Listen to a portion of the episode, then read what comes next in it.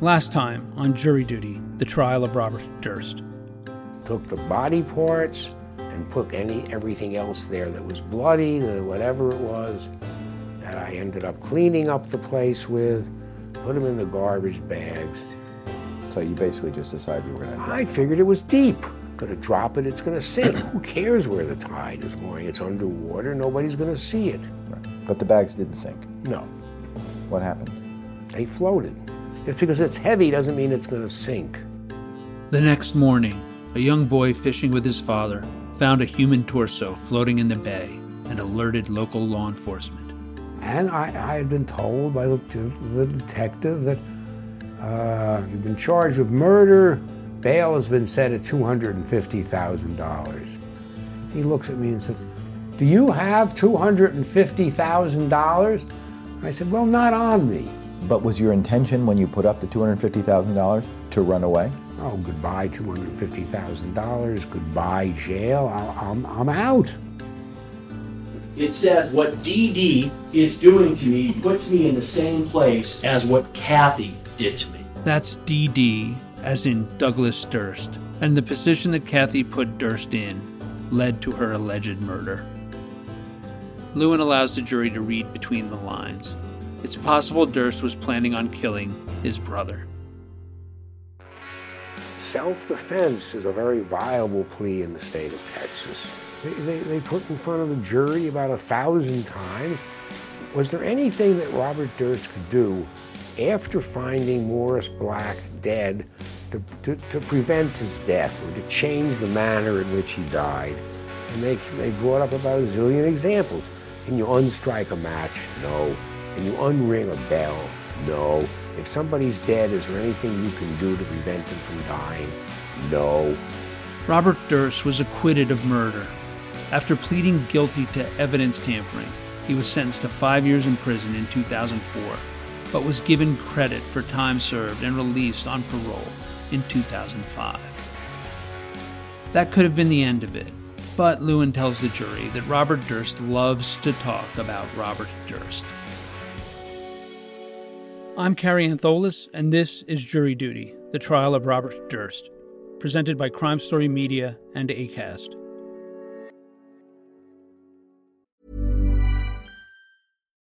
Millions of people have lost weight with personalized plans from Noom, like Evan, who can't stand salads and still lost 50 pounds. Salads, generally, for most people, are the easy button, right? For me, that wasn't an option. I never really was a salad guy. That's just not who I am. But Noom worked for me. Get your personalized plan today at Noom.com. Real Noom user compensated to provide their story. In four weeks, the typical Noom user can expect to lose one to two pounds per week. Individual results may vary.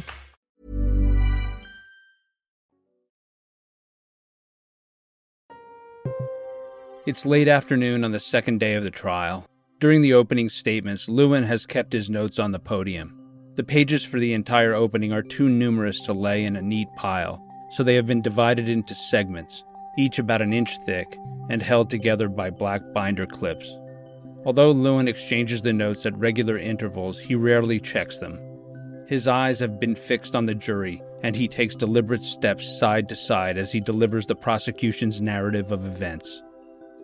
While Lewin isn't focused on the notes, he's well aware that the jurors may be watching them for an indication of when the opening statements will wrap up. He swaps out one stack for another and flashes a knowing smile at the jury.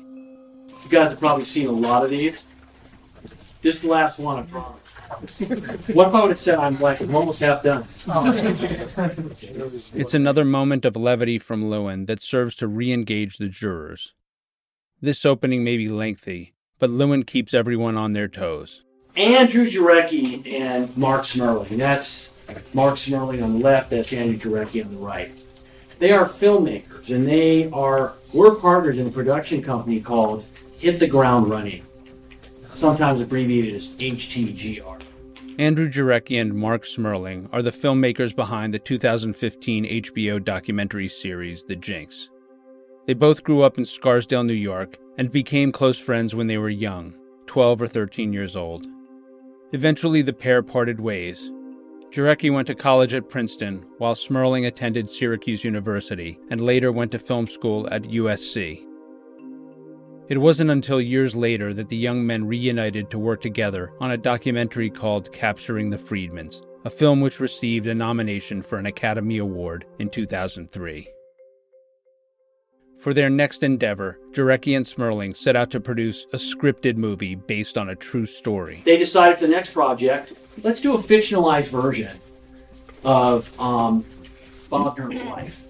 And that was All Good Things. Now, All Good Things was marketed, produced, etc., as Bob Durst's life story dramatized. So they changed the names and they changed uh, some of the actual information that you know. So, as an example, in the movie, which you're going to see, the Morris Black character ends up killing the Susan Berman character as like a hitman for Bob Durst there's no evidence whatsoever that that occurred. That was created, and they did not use the actual names. Um, Ryan Gosling played Bob Durst. Uh, if somebody's going to play you, that's pretty good. Um, and Kirsten Dunst played Kathy. Jarecki and Smerling started research for All Good Things in 2005. During the process, the filmmakers talked to Roberts and Kathy's friends, but they couldn't get a hold of Durst. It seemed reasonable that Robert would be reluctant to participate in a film that portrayed him as a murderer, even if it was fictionalized. But when All Good Things was released in 2010, the filmmakers discovered they had an unexpected fan. Now, in advance of the movie's release, Bob Durst obtained a screenplay, a copy of the movie. And after reading the script, Durst attempted to contact Andrew Jarecki by phone. Andy Jarecki's going to testify. He's going to tell you that he was told that Bob Durst reached out to the head of Magnolia Pictures, who was making the movie with Andrew Jarecki, saying, um, "This is Bob Durst, and I need to talk to Andrew Jarecki." Um, the head of Magnolia Pictures did not believe it was Bob Durst. Thought it was a prank. Thought it was Andrew Jarecki imitating Bob Durst. But it turns out it was. It absolutely was Bob Durst reaching out. He had gotten a hold of the script, he had read it, and he liked it. So Durst and Jarecki eventually spoke on October 28, 2010. Andy Jarecki has a habit of recording his phone calls. So the first time that he and Bob Durst spoke, it's recorded.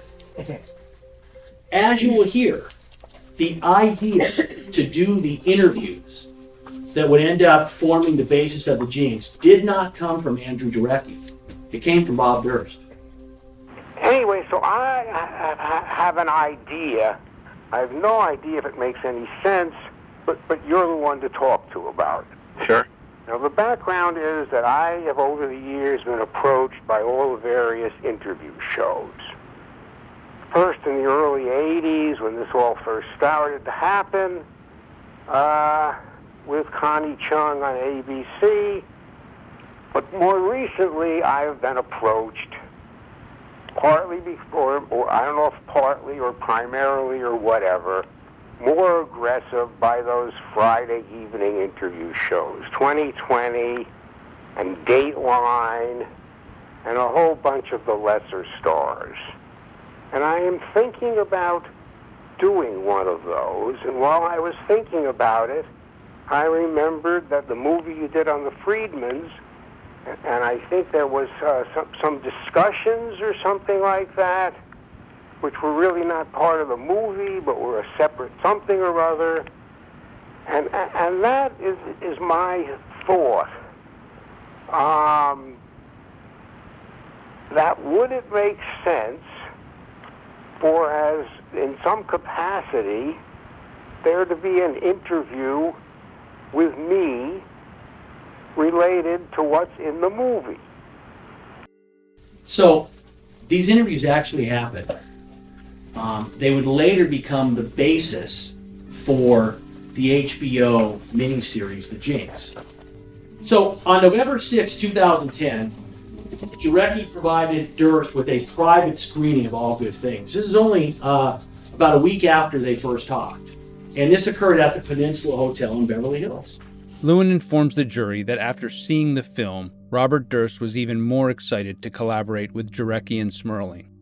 Not only was he eager to record DVD commentary for the movie, but he was also open to taping personal interviews. Durst's attorneys weren't as enthusiastic. Those lawyers told him, do not do the interviews. Don't do it. Only bad can happen. But the evidence is going to show that Bob Durst loves media attention. When he's in jail and he's talking to his friends, he's asking, What are they saying about me? Send me the news articles. What reporters are covering it? And so, evidence going to show that, kind of like a moth to light, Bob Durst ends up being attracted to this idea. On December 11, Durst and his attorney, Steve Ravinowitz, met with Jarecki and Smerling to iron out last minute details. After that meeting, Durst recorded the DVD commentary for All Good Things at a studio in Culver City, California. He then accompanied Jarecki and Smerling to the Loews Hotel in Santa Monica, where Durst sat for what would be three days of interviews. In the footage shown to the jury, Durst wears a gray knit sweater over a crisp collared shirt. The video is almost a decade old. As a result, there's a noticeable difference between the elderly but animated man on the screen and the frail, sallow skinned man at the counsel's table. Lewin plays an interview clip in which Durst reflects on his feelings about all good things. You know, that day we talked a, a bunch and then uh, arranged for you to see the movie for the first time. That was the clincher. Then I knew I wanted to do this with you.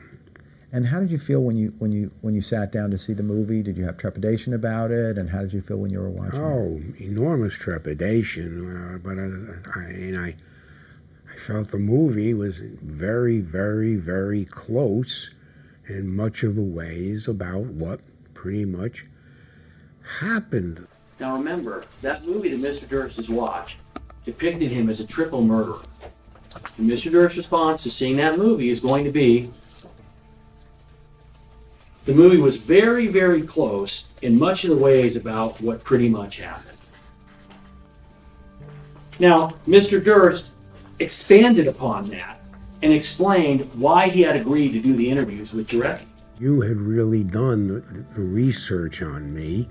The screenplay was not a hatchet job. And I had always planned on someday, the someday was always way out there, but someday giving interviews about what happened as opposed to what people think or believe or something like that happened. I was immediately attracted to the idea of having you do the interview. I felt strongly that the interview would not be a hatchet job because you didn't do a hatchet job in the movie. Now, the movie is going to be shown to you not because the movie itself is evidence, but because when Mr. Durst sees this movie, which depicts him as a triple murderer, he's going to adopt it. He's going to say, yeah, that's accurate. He's going to say, I didn't think you did a hatchet job. Lewin explains to the jury that while Durst enjoyed all good things, there were a few moments that rubbed him the wrong way. During the DVD commentary, Durst told Jarecki that there was one scene in particular that disturbed him. And this made me feel bad about the movie, Andrew. I mean, the thought, idea that I could kill Igor, I don't like. What Mr. Durst was upset about was that the movie, and it was stronger than an inference, the movie basically strongly implied that Bob Durst had murdered his dogs. The evidence going to show that Bob Durst was very upset about it. The evidence going to further show that Bob Durst had every right to be upset about it because, unlike the other killings, it wasn't true. Lewin now pivots to examining one of Durst's habits that became a major part of the jinx.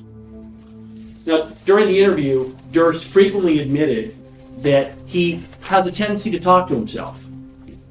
You've talked about the talking to yourself. Was that something that you were aware of that that From happened? the time I was a little boy, I, I was been talking to myself, and I would some frequently get very. I almost got in fights a couple of times. I would get very animated and, with my hands, and I'd be talking to myself a, whole- a, a bunch of times, a whole bunch of times.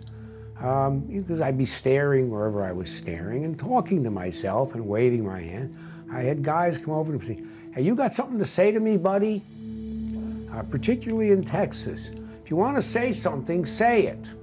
And I would always find, Sorry, man, I'm just talking to myself. Well, you're looking right at me. Strictly a coincidence. I'm sorry. Now, the evidence in this case is going to demonstrate that, as Mr. Durst said, often when he is talking to himself, sometimes he is not even aware that he is doing so. On multiple occasions during the filming of the interviews, he was caught on film talking to himself to the point that he was reminded by his attorney, who was present, Bob, you're mic'd. They're recording this. They can hear you. Mr. Durst was well aware that if he had a microphone on, that what he was saying was being recorded. Durst would even talk to himself between takes. Um, here you can hear him literally practicing his answers to a question. On screen, Durst sits alone in a sleek, modern armchair, resting between takes. He takes a sip of water and then mouths a series of sentences as he taps his thigh and nods his head. It's possible to discern Durst's words by looking at his lips, but his mumblings are barely audible. I'm going to just read it. It's hard for you guys to hear. We'll have it up when you can hear it better. What Mr. Durst said is, I did not knowingly, purposely lie. Not knowingly, purposely lie. I did not knowingly, purposely, intentionally lie at all. I did make mistakes. Uh, my lawyers told me, you go in there and the jury catches you lying in front, like if what the DA says about the past, you're lying, and rot for the rest of your life in prison. You can't go in there and lie like that. I did not. Well, I made mistakes. After three days of interviews in December of 2010, Mark Smerling and Andrew Jarecki continued their research in hopes that they could construct a documentary out of the footage. I'm Sandra, and I'm just the professional your small business was looking for. But you didn't hire me because you didn't use LinkedIn jobs. LinkedIn has professionals you can't find anywhere else, including those who aren't actively looking for a new job but might be open to the perfect role, like me. In a given month, over 70% of LinkedIn users don't visit other leading job sites. So if you're not looking on LinkedIn, you'll miss out on great candidates like Sandra. Start hiring professionals like a professional. Post your free job on linkedin.com/people today.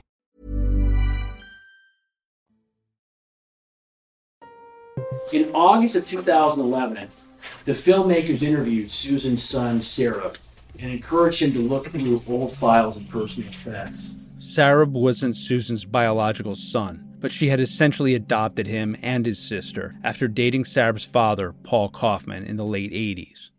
As a result, Sareb was exceptionally loyal to Susan. After her death, he received all of Susan's personal effects, many of which he put into a box that he labeled the box of pain, because he couldn't look at these items without feeling overwhelmed with grief. Lewin explains that in the wake of Susan's passing, Sareb was contacted by Robert Durst and they developed a friendship. Robert gave Sareb close to $200,000 to go to college, and they later went into business together. When Robert was awaiting trial for the murder of Morris Black, he even paid for Sareb to fly to Galveston for moral support. Due to Sareb's relationship with Durst, he was hesitant to cooperate with Jarecki and Smerling. Ultimately, he decided to look through his box of pain for evidence that Durst gave Susan money before the reinvestigation of Kathy's death occurred. Sareb hoped such evidence would prove that Susan didn't blackmail Durst and that Robert only gave the money because he cared for her. So he goes back through and he finds the letter. Now, upon doing so, he makes a startling discovery. A year and a half before the murders, Durst sent Susan a letter. This is the letter that is referred to as the Sareb letter and the Sareb envelope. At the top is what is basically embossed stationery with Bob Durst's New York address at the time. It's dated um, March 3rd, 1999, but it says Susie. Now and again, I think about old times. Good luck, Bobby. However, far more interesting than the letter was the envelope that it arrived in. Susan Berman, 1527 Benedict Canyon, Beverly Hills. Beverly is spelled wrong. Sareb gave Mark Smerling the letter in the envelope. Lewin explains that by the time that Smerling and Jarecki saw the Sareb letter, they had already obtained a copy of the cadaver note from Detective Paul Coulter. So obviously, when they look at the envelope, we're gonna you're gonna see the writing in a minute. They're gonna tell you that moment they knew Bob Durst murdered Susan Berman. Bob Durst likely murdered Kathy Durst. And now the stories about Galveston didn't really add up. A photo of the Sareb envelope appears on Lewin's PowerPoint. Susan's address is written in familiar blocky capital letters. The words have a distinctive slant to the right. The footing of the L's have a peculiar hump, and most notably, Beverly is spelled wrong. B E V E R L E Y, just like it was in the cadaver note. The similarity of the handwriting in the two documents is uncanny.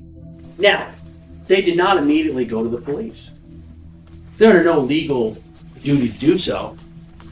And I'm not going to stand up here and tell you that first and foremost in Jarecki and Smerling's mind was, okay, how can we get this crime solved?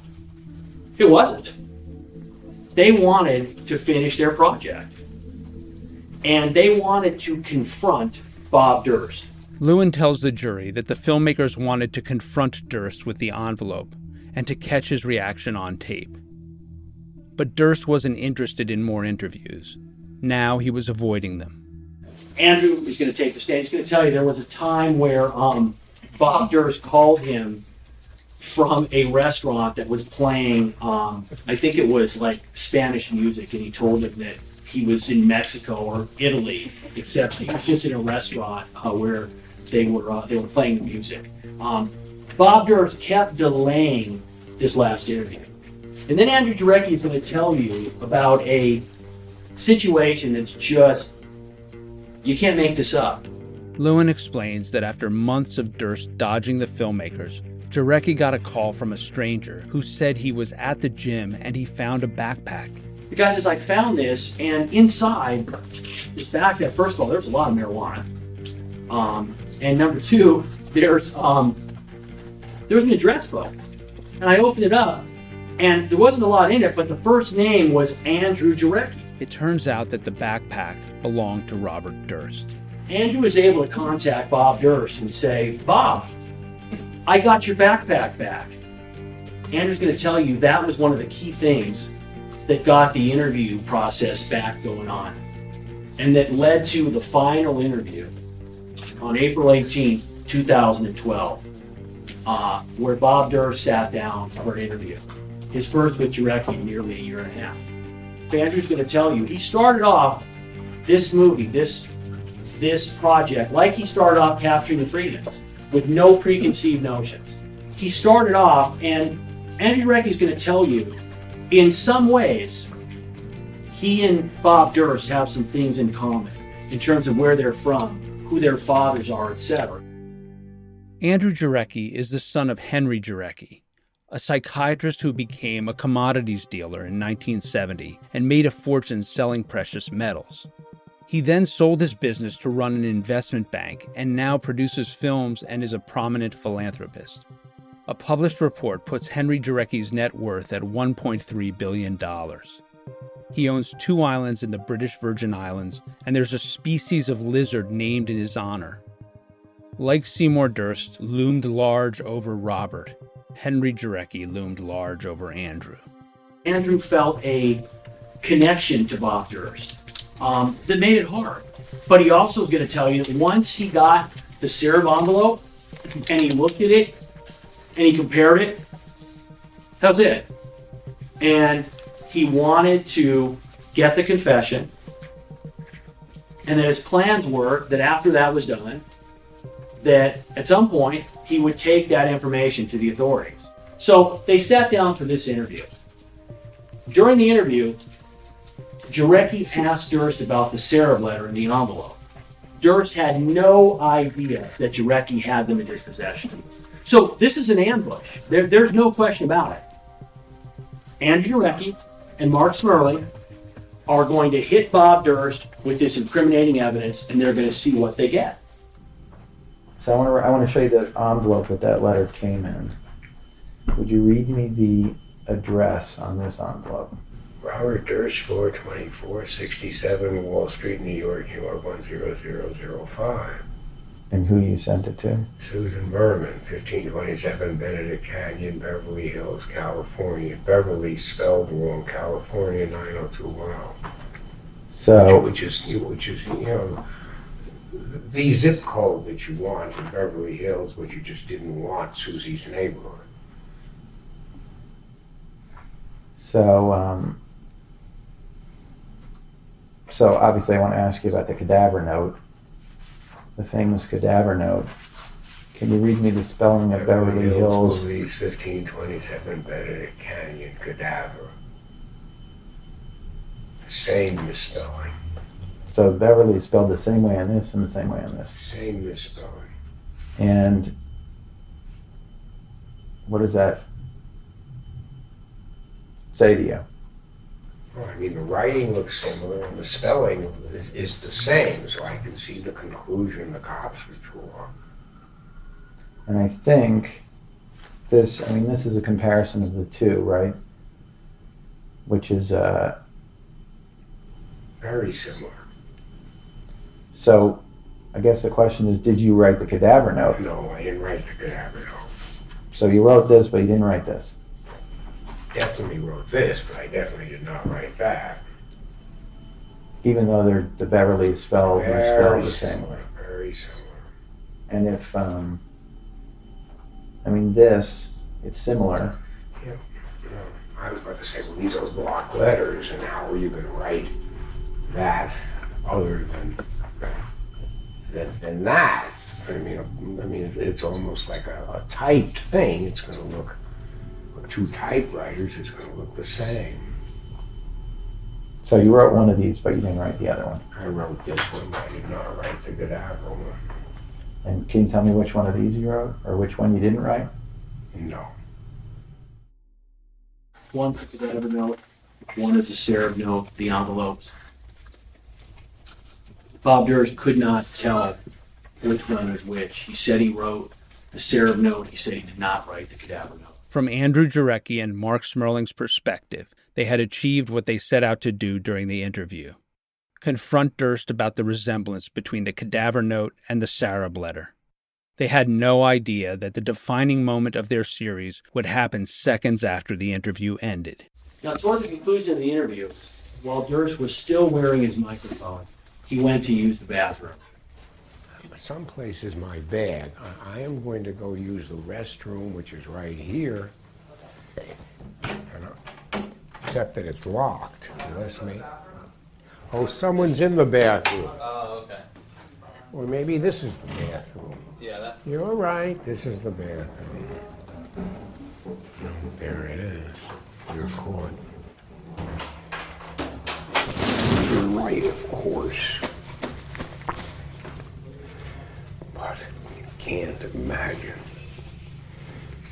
They want to talk to me. That's good.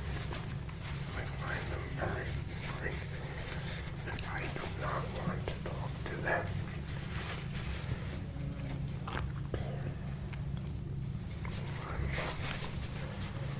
washer. And what you expected to get. Kill them all, of course.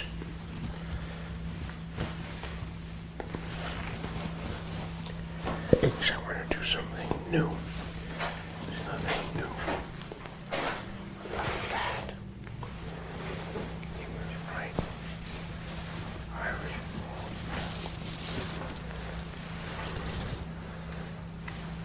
Listen. I'm having difficulty with the question.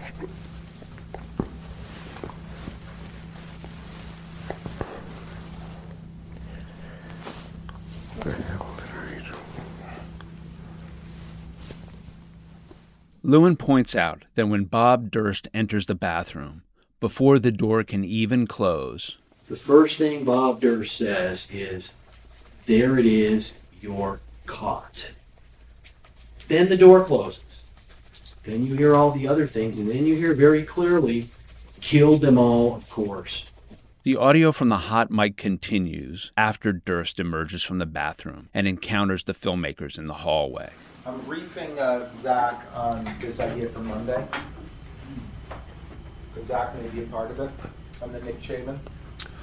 Yes, that's just what was on my mind, is, was Nick Chavin. Now, I'm happy that, that you record, record everything that's said and that you use whatever you want with one. Is, is that my dinner?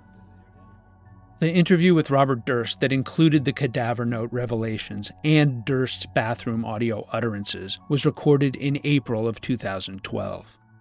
At that same time, and unbeknownst to the filmmakers of The Jinx, detectives had reopened their investigation into the death of Susan Berman.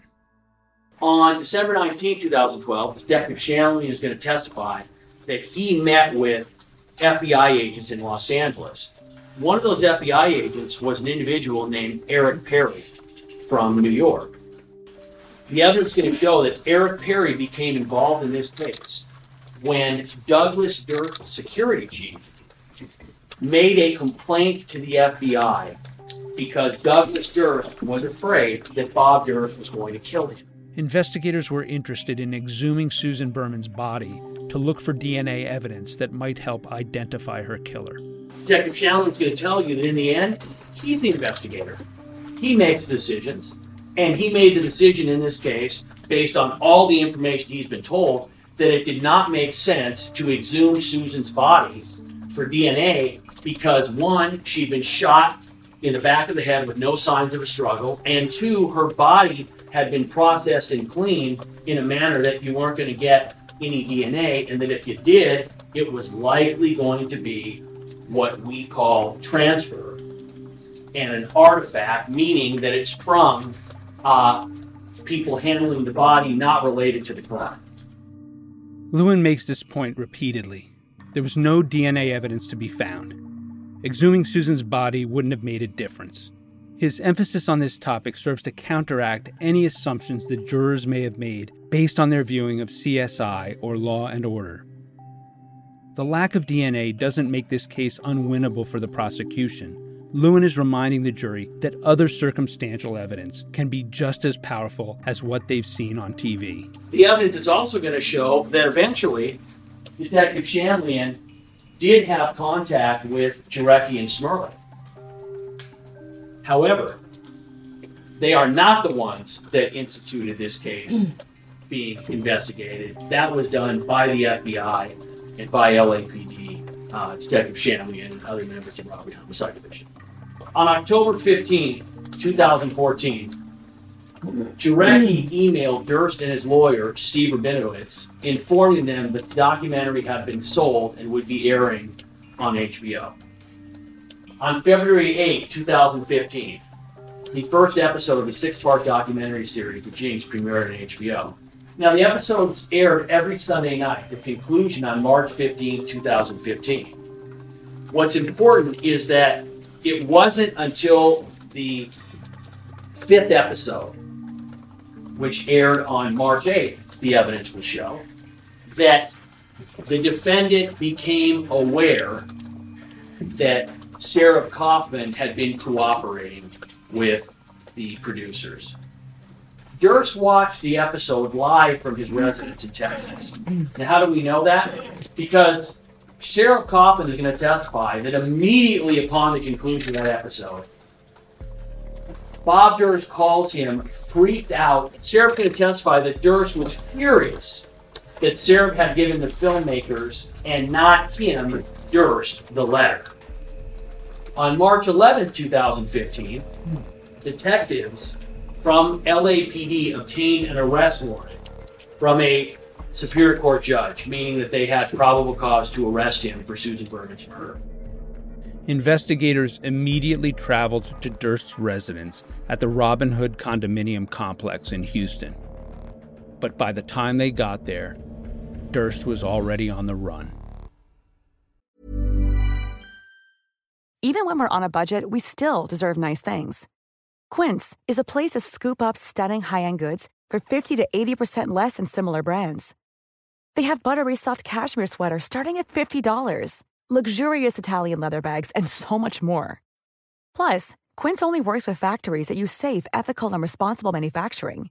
Get the high-end goods you'll love without the high price tag with Quince. Go to quince.com/style for free shipping and 365-day returns.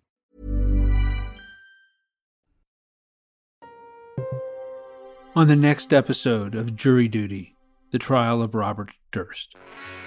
I'm gonna, I'm gonna, you know, I'm gonna lay my cards on the table. I'm here talking to you today because I truly believe, Bob, I don't think you feel that badly about Morris.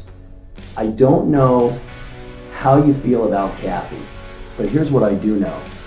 I know that when you killed Susan, that was not something you wanted to do. Do, do you know how I know that? You know, are you interested in why I know that? I'm going to stay away from killing Susan. Well, you remember what Susan told me about Bob, which was there's nothing we can do for her now. She's gone, but you know he's not. I can tell, Nick, it's very funny. You've been kind of waiting for this call from us and trying to figure out how you were gonna, what you were gonna say, and how you're gonna handle it. Am I right? You're right, 100%. Just let it out, Nick. Tell us what Bob said. Dinner concluded, and it was then that I, as we got up to leave, I realized that we hadn't discussed the two things that he had mentioned, Kathy and Susan. I felt kind of weird that I didn't bring it up. We walked out the door. This is hard. We walked out the door, and on the sidewalk, I said, We wanted to talk about Susan. And Bob said, I had to. It was her or me. I had no choice.